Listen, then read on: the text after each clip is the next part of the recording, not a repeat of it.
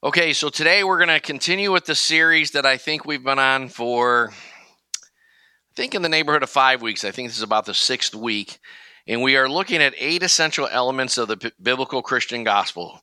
As you know, um, for a number of reasons after the Civil War, uh, what uh, was taught as the content of Christianity began to change with the uh, rise of the fundamentalist modernist controversy where uh, both sides of that debate uh, took completely new paradigms for interpreting Scripture. And so uh, uh a Bible believing Christianity developed that had very little to do with the Bible. And uh, that's kind of where uh, most of evangelicalism is today. And what we're trying to do, one of the things that's been affected by that is how the gospel is preached. Now, as you know, the gospel actually comes from a German word and it just simply means to announce glad tidings. And um, in the Greek, euangelion, which we get evangelist from, or evangelism from, uh, means to proclaim the good news. And one of the things we want to emphasize is the what's called re, you know reading the reverse negative.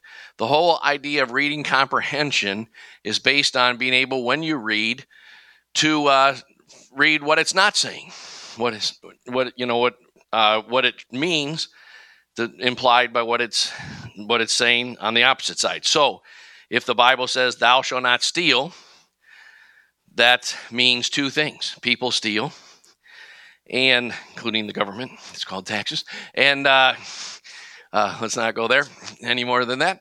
But uh, uh, and it means that uh, God is endorsing private property if uh, thou if the Bible says thou shalt not kill, it means people do murder, and it means that life is valuable according to God.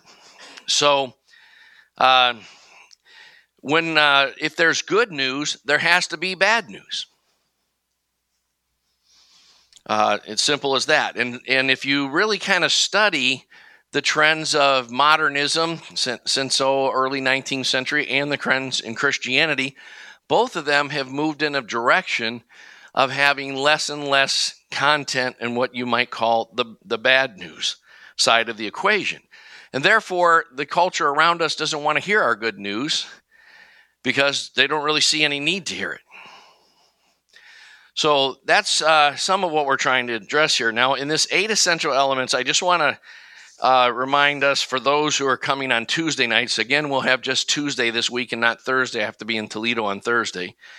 And um, so, if you have that worldview overview, I use this in a couple of my humanities classes at Sinclair Community College and so forth, uh, especially my class called The Human Image and, and the other one called The Search for Utopia, which is all about the history of utopian literature and so forth. Um, the uh, a worldview consists of three component parts which you can reduce to questions. So the first one is who or what is ultimately real. And for a Judeo Christian perspective, that ultimate reality is the biblical God. Uh, we covered in element one, we covered an overview of the most important attributes or characteristics of the biblical view of God. Uh, in a in a naturalist or humanist worldview, the ultimate reality is material, and uh, everything can be explained in naturalistic, materialistic uh, causes, and we reject the spiritual or supernatural side of life. Uh, the second question is what is the nature of man? If you notice, that's the, the second element that we started on last week. And um, what we're uh, going to get into today is three questions about the nature of man, which we'll get to in a minute. And um, then finally, uh, what is man's relationship to his fellow man, or what is man in society? That has to do with philosophies of history, uh, uh, philosophies of economics, social systems, philosophies of anthropology, sociology, etc. So, um, and that, of course, is ex- expressed in the Bible first, first and foremost in the covenant God made with Israel, uh, with the Ten Commandments, and then, of course, a lot of people are, not, are unfamiliar with the the Ten Commandments are explained throughout the whole Bible. They're repeated both in the Old Testament and New Testament many, many times. And they're often uh, repeated in what most modern translations mistranslate as statutes or ordinances, but uh, they are really case laws. That's a better, you know. So if you know anything about studying law, when you study law, you study case laws. So Jesus gave us a case law when he said, You heard that you were not supposed to murder. But I say that if you even are angry with your brother in, in, in your heart enough to diminish their humanity by calling them a raca, which means an airhead, uh, in, in other words, if you have this attitude of these people are stupid, and I'm I I, uh, you know, but I'm not, uh, which uh, is you know called pride. Uh, if uh, when we when we have that in our hearts, we we are reducing the value of human life. We are we're murdering in our hearts. Uh, when we see ourselves as better than others and they are somehow airheads, etc. So he's giving us a case law about what "thou shalt not murder" means. Uh, when he says, "You've heard you shall not commit adultery," he says, "I tell you that if you even lust in your heart, you've committed adultery in your heart." So, um, uh, so uh, he's given us a case law of what uh, not committing adultery means. Uh, Leviticus 18, for instance, is a whole chapter about case laws of what uh, what it means that thou shalt not commit adultery.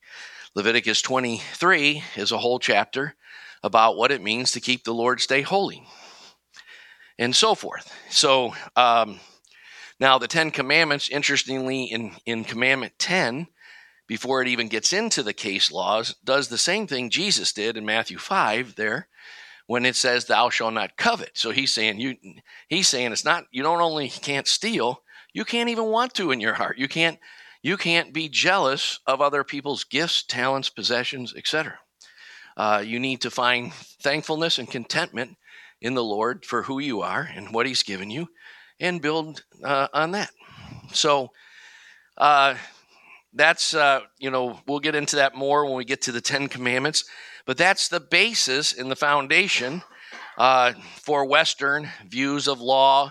If you uh, know anything about Blackwell's commentaries, uh, which is the whole basis of English law and so forth, and I imagine they're still mentioned at least in some law schools and so forth, but uh, if you know what what those were, they were based on the Ten Commandments. There, believe it or not, there was a time when jurors in this country would sit with their Bibles in their laps uh, during the case, uh, thinking about what case laws most apply to this case they're trying. Um, there was actually a Supreme Court case just uh, uh, three or four years ago where uh, somebody during the jury deliberations got out their Bible and referred to a scripture and the judge threw the case out for violating the wall between church and state. Interesting how things have changed. So, let's set the table to talk about worldviews for just a little bit. I'll probably have to take two weeks to do this outline, I'm guessing, but let's see what we can do. 2 Corinthians 4 1 through 7. Therefore, since we have this ministry or service, ministry means service, just as God has shown us mercy, we do not become discouraged. Uh, some translations faint-hearted or so forth. We don't we don't quit, but we have renounced or rejected. Some translations disgraceful hidden deeds, not behaving with deceptiveness or adulterating the word of God. Some translations say altering. Adulterating is the New American Standard. I blended three translations here. Um, adulterating the word of God, but by open proclamation of the truth, we commend ourselves to everyone's conscience before God. But even if our gospel is veiled, it is veiled only to those who are perishing, among whom the small g God of this world has blinded the minds of the unbelievers to keep them from seeing the light of the glorious gospel of Christ, who is the image of God. For we do not proclaim ourselves, but Jesus Christ as Lord, and ourselves as slaves for Jesus' sake. For God, who, who said, Light shall shine out of darkness, is the one who has shined in our hearts to give us the light of the glorious knowledge of God in the face of Jesus Christ. Now, I have mostly blended the ESV and the New, New English translation, quite different philosophies of translation there, uh, except for the word adulterating I took out of the uh, New American Standard Bible. So, um, uh, the, the, the bold emphasis there is mine. And um, the uh, italics uh, mean that it's a quote from the Old Testament, and where it says "Let light shine out of darkness," that's actually a quote from quite a few places. Composite quote from the Old Testament, as Jesus did often. Paul is also doing uh, from Genesis one, two through four, Isaiah nine, two, and other places.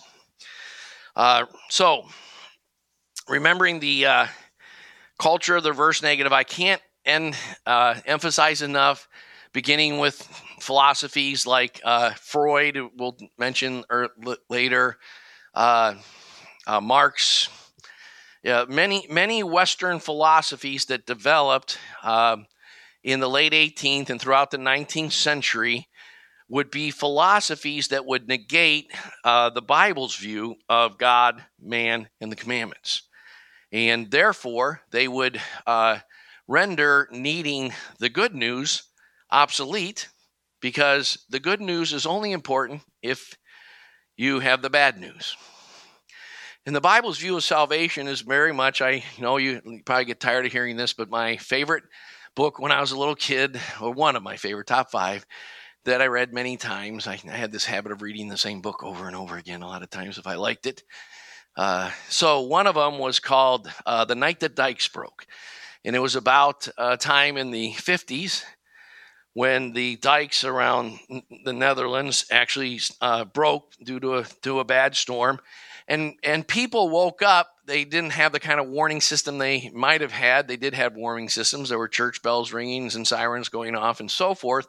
But by the time the people heard them, it was too late to get out of the house. Their, their house was already filling up with water and they really hadn't thought it through well enough because their boats were in the their boats were in the uh, barn, not attached to the house. They should have had the boats in the attic uh, and a way to get up, get the attic open, but uh, which they now have. Uh, but um, you know, people were forced to go to the second floor. Then they were forced to to go to the attic, and then they were forced to bust through to the ceiling and get on the apex. Immediately, England, France, Germany, uh, etc., dispatched every helicopter pretty much in all of Europe came to the Netherlands, and uh, people were on the peaks of their roof, and either you got rescued or you didn't get rescued. It's as simple as that. In the Bible's depiction of, of who God is and who man is in relation to God is basically that we cannot rescue ourselves. I am, I am, I am done with calling Jesus my Savior or because of, of what we have made it mean so little in evangelicalism. Jesus is your rescuer life is uh, basically has two postures. Either there are people who just drowned and in their beds and never woke up and didn't know the flood even entered the house. And there are other people who somehow got alarmed to the flood and made it to the peak of the roof. And either those people, the Bible says, those of us who have fled for refuge from the wrath of God in Jesus Christ.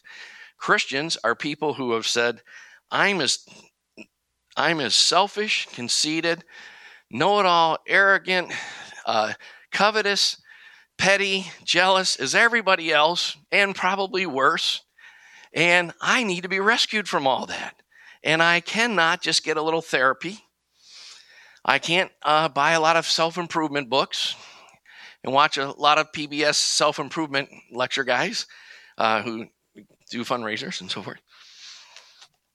Um, I'm I I need a savior, a rescuer. I need a deliverer. And I need to be delivered from enemies that are more powerful than I, which uh, include three groups of enemies: our our own internal sinful nature, pogo. We have met the enemy, and he is us. I'm I'm the problem is what Christianity is basically saying. You know, I, I should get a bumper sticker. I've never had bumper stickers, but that would be a good one. I'm the problem. of course, there'd be a lot of people who would be saying amen, especially people who know me. Uh, so, you know, uh, you know, uh, I hate to say it, but the first uh, point of Christianity is besides that God is awesome and holy and absolutely other and transcendent and eternal and outside and above time is that uh, you're not. and uh, and uh, you need a rescuer. So, with that in mind, let's let's get into um, Uh, just looking at the three questions real quick that you would ask in a worldview. Now, I covered these for a two hour and 20 minute lecture this past Tuesday night. And uh, I noticed that last night that. Uh, that we haven't been getting the Tuesday and Thursday night lectures on the website yet, but we will try to work on that this week and get that rectified, I hope. And uh, for those of you who want to follow those.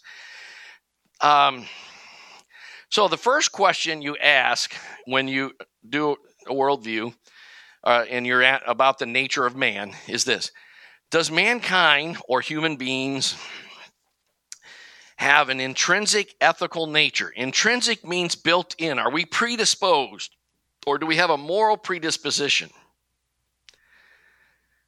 Okay, does, does in other words, um, one of the basic ideas of Christianity is that uh, because we're made in the image of God, I mean, and we'll talk a little bit later today about what's called the fall of man or man's disobedience and rebellion from God. Because of that, uh, we would all have some common things in our humanity with each other. And one of those questions, therefore, is are we all morally predisposed? And there's three major answers to that that we that we are basically good. Uh, another way of stating are, are we basically good? Are we basically neutral? That position, by the way, is a very famous position, and it's normally uh, used a Latin word called tabula rasa, which just means a blank table or a blank slate, blank tablet. Same root word as table and tablet. Um, in other words, do we come in morally not predisposed? If we're n- neutral. Uh, those who have that view, as you'll will see, have a tendency to think that uh, how you turn out is mostly about your environment. Um, where was I? Um,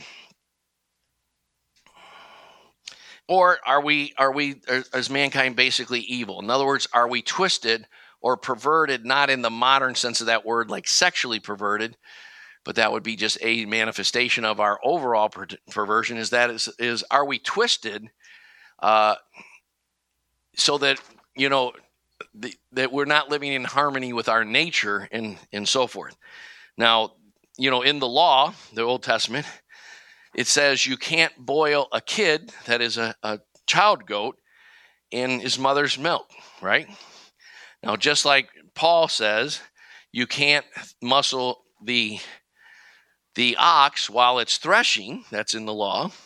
And then he Paul quotes that in the New Testament and says, God is not concerned about oxen, is he? No, it's a principle that the worker is worthy of his wages. You if you're going to use animal labor, treat them well, nurture them, feed them, so forth. You can't put a muzzle on the ox so that he won't eat too much food while he's while he's working in the fields because uh, that would be perverted. That would be against his nature. The reason you can't boil a, mo- a kid in his mother's milk is because the mother's milk was made to nurture the kid. And therefore, it's an absolute opposite position, purpose for why the milk was created. Now, God doesn't care about uh, how you cook your goats, and uh, uh, which we uh, all enjoyed last Sunday afternoon at the wedding. But um, but he does care about making sure things are used in the design that they were created for. Okay, so again, um, some some people believe that man is good. Now, uh, if you study the idea of materialism, which gives birth to the religion called naturalism, or which is or humanism, which uh, probably the best statements of humanism in history were in Genesis 3 when the serpent said to Eve, uh, you, you shall be as God yourself, determining for yourself good from evil. The essence of humanism is man is the reasoner of all things. Our, our reality is what we reason. Truth, truth is obtained by reality, by our reason. Uh, probably the second biggest, best statement of humanism of all time was a philosopher in the pre Socratic philosophers called Protagoras of Abdera, not to be confused with Pythagoras, not the same guy. Protagoras said, Man is the measure of all things. And so, uh, what humanism is saying is, You are God. You are the ultimate judge. Your man's reason is the ultimate determiner of reality. Right? So, now with that, um, it, you need to kind of trace the history of humanism because humanism has changed. Uh, but the uh, ancient humanist, like like uh, Plato, the Renaissance humanist, uh, like the French philosophes or so forth, and the Enlightenment humanists, I should, when I say French philosophe, they basically believe the second position that man is ethically neutral. So uh, traditionally, humanists tended to believe the tabula rasa. Modern Western humanists tend to believe that man is basically good. Now, in my Search for Utopia class, I do some unofficial surveys. And so every time, every class, I ask after I des- describe these three things about um, is man ethically predisposed toward good, neutral, or or ethically neutral, or evil? I ask for a show of hands. How many people believe that people are basically good? About 85 to 90 percent choose that. That is the belief of modern man. Okay, now, by the way, when you talk about this kind of belief, you're talking about uh, a belief that's unprovable. There's no social science per se, although they used to call it the social sciences, but that's a little bit facetious. I mean, there's no scientific way of this. This is a philosophical or theological issue. So, um, then historically, though, most humanists believe, and I still get about 15% of the students, 10 or 15%, say man is morally neutral. I have never, in the four years I taught a couple classes a semester, so we're talking hundreds and hundreds of students, I have never gotten a single student that believed man was morally flawed or twisted not even ones that say they're Christians. Now, once I get those votes in and I make sure that everyone is clear where their position is, I begin to talk about history. And, uh, you know, if you uh, study all of known history, you cannot come up with 365 days since uh, since the you know uh, we, we know a lot about history beginning with about the fourth century or fourth fourth millennium BC, because uh, of course uh, advanced civilizations popped up in Greece or well not Greece originally, Egypt and Mesopotamia and the Mayans and, and India and so forth, and uh, uh, so there you know so there's a lot more recorded history after around 3000 BC, and so if you go from there to all the history we know about you cannot find 365 days on this pla- in the history of this planet that there was not a war going on somewhere. Now, if you study literature, art, music, philosophy, probably the most common theme in all of literature is man's incredible cruelty to his fellow man. Man's inhumanity to man. Now, um, the whole idea of Greek tragedies was based on that people had a moral flaw, and that moral flaw was usually called hubris, which was a kind of pride that makes us blind. Uh, which there's a lot of that to go around in modern times, and um, and what uh, happens in hubris is the the plot uh, goes on, and the hubris causes the destruction of the person having it, and they come to see it and have like a catharsis cleansing experience from their from the pride but after it's too late to save them that's the essence of greek greek tragedies. Um, if you now one of the things that you have to see um, if you're talking about this if you're going to hold to the position that man is basically good or basically neutral also is that um, although all humanistic philosophies have one of those two positions, all humanistic philosophies then reverse themselves and have man's uh, inhumanity to man and man's and social injustice and, and all kinds of injustice as a major theme of their philosophies. So you take someone like Carl, uh, Carl I almost said Carl Freud. I was going to mix Marx and Freud. Uh, uh, they're not as far apart as you think. Uh, Sigmund Freud, uh, in his book Civilization and Its Discontents, basically said the most, the only noticeable common characteristics that all men have is all people have an incredible sense of guilt. Now, he then postulated where that guilt's coming from in a quite different place than Judeo Christian philosophy would.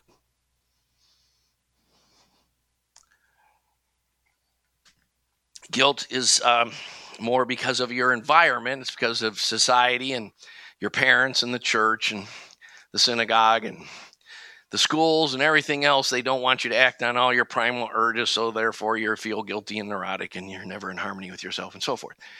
Marx, he the the the, the most noticeable thing about communist philosophy is that there's this great evil in the world.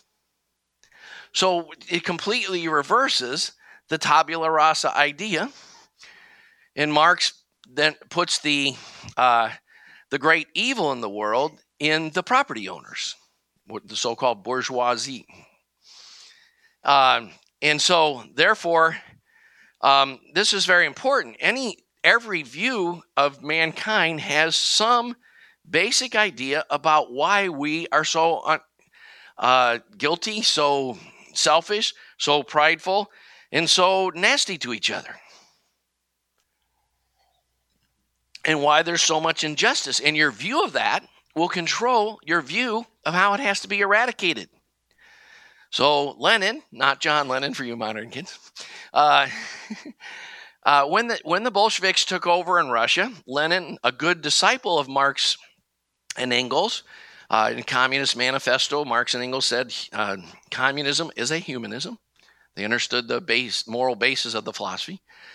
And Lenin said if we have to kill millions of people to bring about a more perfect and, and righteous and godly society, or you wouldn't say godly, but a more equitable society, uh, then that is a sacrifice we need to make. It's worth it. Now, everybody thinks Machiavelli says the end justifies the means. He implies that, but he never says that anywhere. Um, but what what is happening there is, is this: if your idea of sin is that it's rooted in people's education and the fact that they own property and so forth.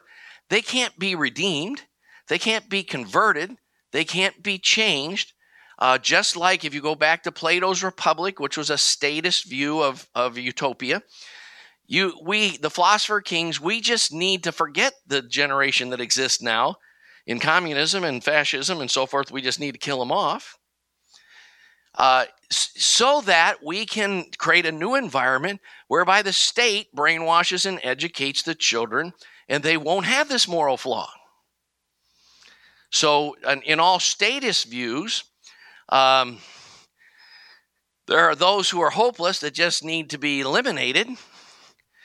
Uh, but then we what but we can take the children and we can mankind can be saved by more education and by you know in, in modern america that would be like buy more values clarification and uh, this sort of thing.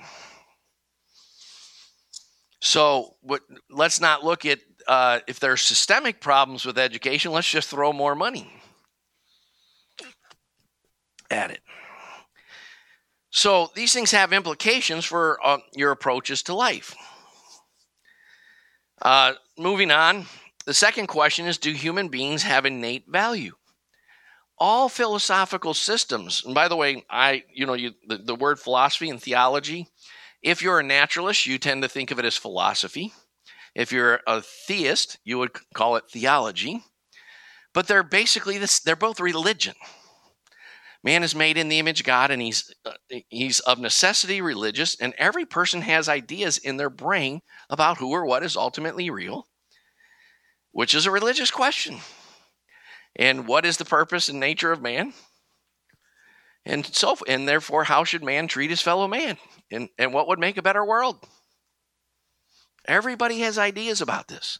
I wouldn't be doing what we're doing in the inner city and so forth if I didn't think it was the best chance in making a better world. At least for some people. The Lord help us to uh, increase our sphere of how many people we serve. So, do people have innate value? Well, value is always um, inextricably intertwined to something that you're comparing it to. So, you know, you work uh, and you get a paycheck at the end of the week, and you wish you, first of all, get upset about the, the gap between the gross and the net. right? Because you're like, oh my God, they stole so much from me. And, am I getting my value for that? but then, secondly, most workers think I ought to get paid more because you're saying my time's more valuable than what my employer thinks it is, right? And uh, if most of us, if our employer called us in and said, you know, I'm thinking about giving you a raise, we wouldn't go, no, I, I I'm already paid too much. I don't deserve it. when I do a better job, I'll let you know. Uh,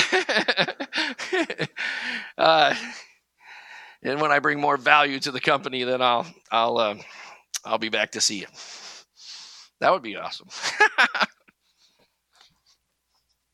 so, value is always in relation to things like money or other life forms. Are we more val? You know, uh, who's you know is a human being more valuable than a whale, or you know, now uh, if if you're a biblical thinker the righteous man is compassionate to his ox and to his donkey and so forth, uh, Proverbs.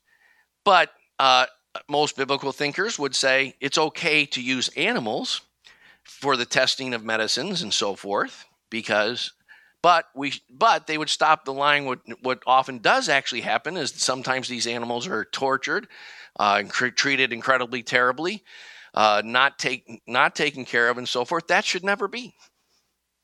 You know, the PETA people and so forth, they have a point.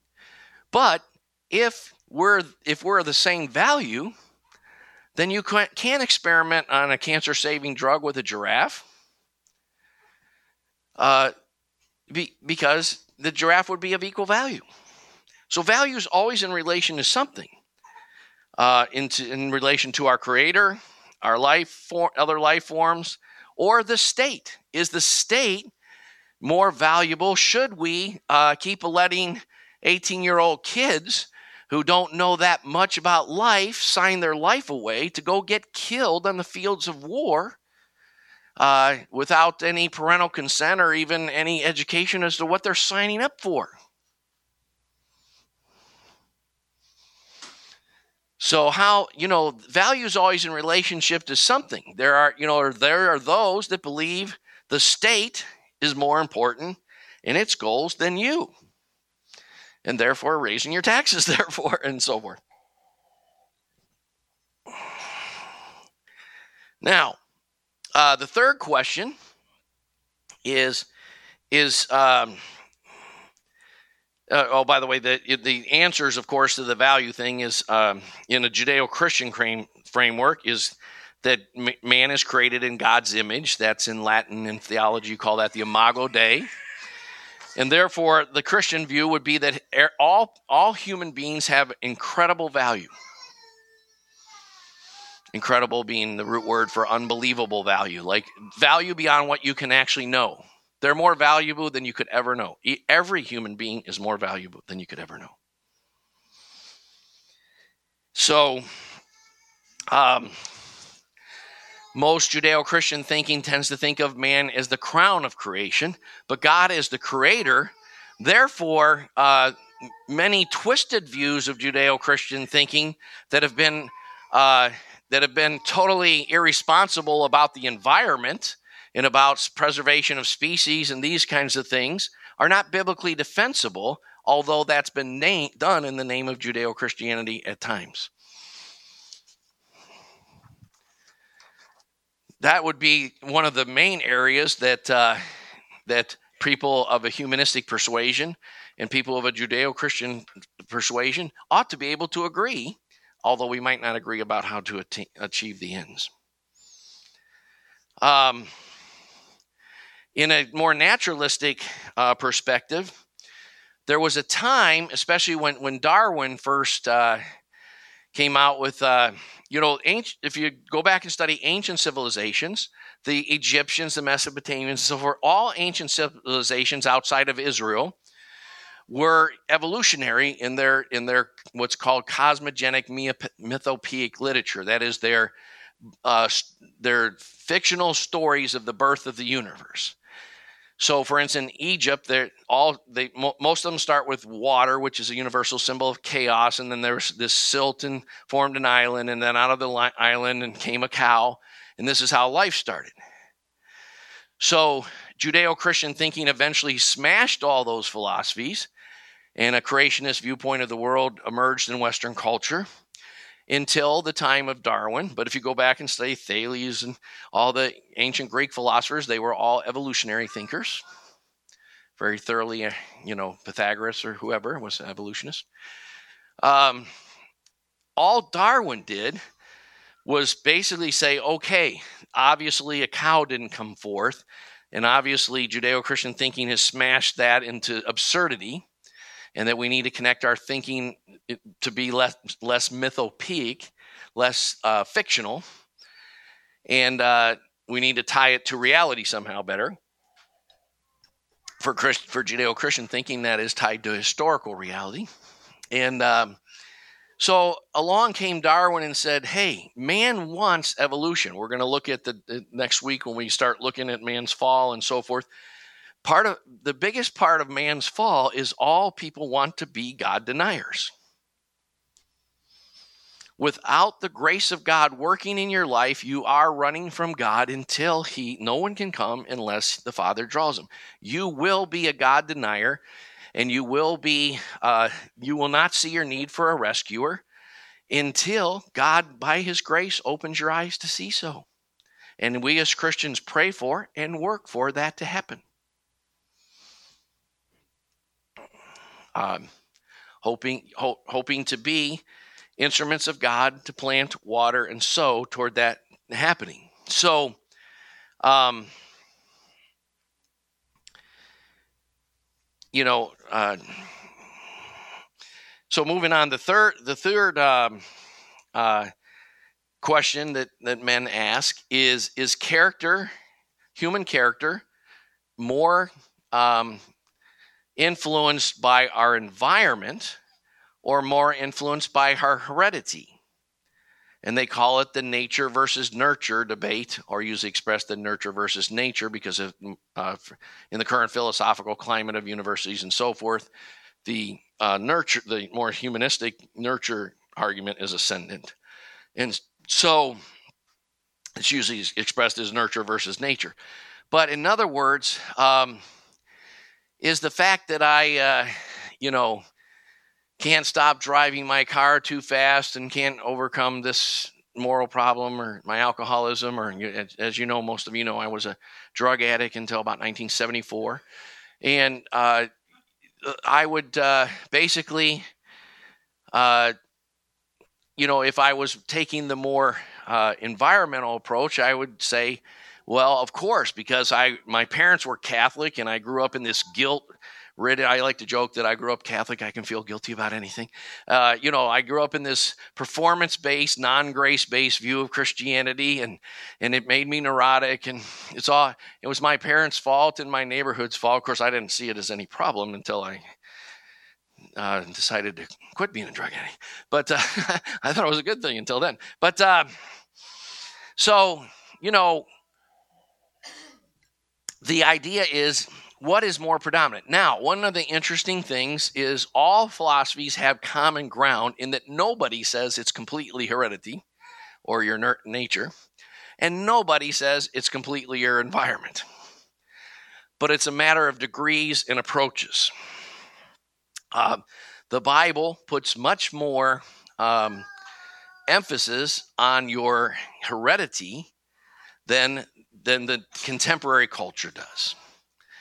A, because uh, we, as we're going to get into next week, uh, you, you were created in God's image, and that, that image of God is passed down to you from your parents. Secondly, you were created in a state of fallenness uh, under the dominion or power of a thing that causes our all of our sense of justice and so forth to always be twisted, called sin. And that power, uh, that flaw, flaw that, that no matter how much we try, there's still flaws in our motivations, attitudes, morals, or whatever. That's passed down in, by heredity. Now, it's kind of interesting because one of the th- latest developments that's been kind of interesting since the development of DNA is it was always assumed if you take a mouse and you cut the tail off, like they do with, say, boxer dogs, Cindy's familiar with, or other breeds of dogs, and you do this generation after generation, the next mouse would still be born with the tail. And that does seem to be mostly the case with physical characteristics. However, they're now postulating that some things, such as addiction, alcoholism, and so forth, are in fact uh, game changers to people's DNA in such a way that it's passed down. And that would be in keeping with Exodus chapter 20, verses 3 and 4, the, the second and third commandments, that God basically says that, I, that I'm a jealous God, visiting the iniquity of the children upon the uh, uh, upon the children's children for three to four generations. Basically, in other words, if you grow up uh, in what a lot of modern evangelicals would call generational curses, if you grow up with emotionally, spiritually uh, unhealthy parents, you uh, have more than just the environment you were growing up in that's going against you. You actually have a predisposition towards some things you're going to over have to overcome. And if you uh, were to buy into that, that would go a long way in helping people know how to help adopted children better. I'm very, very, very for adoption. But they do have a certain set of spiritual circumstances that they're actually inher- inheriting from their parents.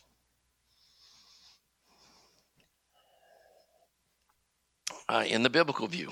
Now, uh, so those are the questions you ask with the worldview. Next week, we're going to look at the th- three essential attributes of mankind, which actually kind of overlap the same teaching. We're going to see that man is created in God's image. Uh, that, and we're going to look at, of course, the Bible's view of these things. Secondly, that people are that you are created for an eternal purpose that's all uh, that you are in other words you are meant to live for something ultimately much bigger than yourself. You cannot find peace in life. You cannot find happiness until you're living for something much bigger than whoever gets the most toys at the end of life wins or something of that nature uh, or you know look at my cool car or whatever you know um, so uh, and it and you have it therefore you uh, part of what salvation is in a biblical view or being rescued is not just changing your moral circumstances or whatever, but in fact changing your attitudes and motivation, changing where you why you're here and what you're pursuing. Therefore, like what the people would call a call of God, as we'll look at next week, is inseparable from conversion. If you don't have this sense that, wow, there's a mission that I need to be given, I need to study more, I need to, et cetera, et cetera, I need to become more of what God intends for me to be, uh, it's doubtful whether you've actually been converted in any sort of historical or biblical Judeo Christian sense. Um, and lastly, we'll look at the, the concept that man, that moral flaw entered humanity and that all people have this moral flaw. And we'll look at seven aspects of those moral flaws next week. Amen. We'll take a break and be back here in about eight to 10 minutes to start the regular service. Thank you for coming early for an extra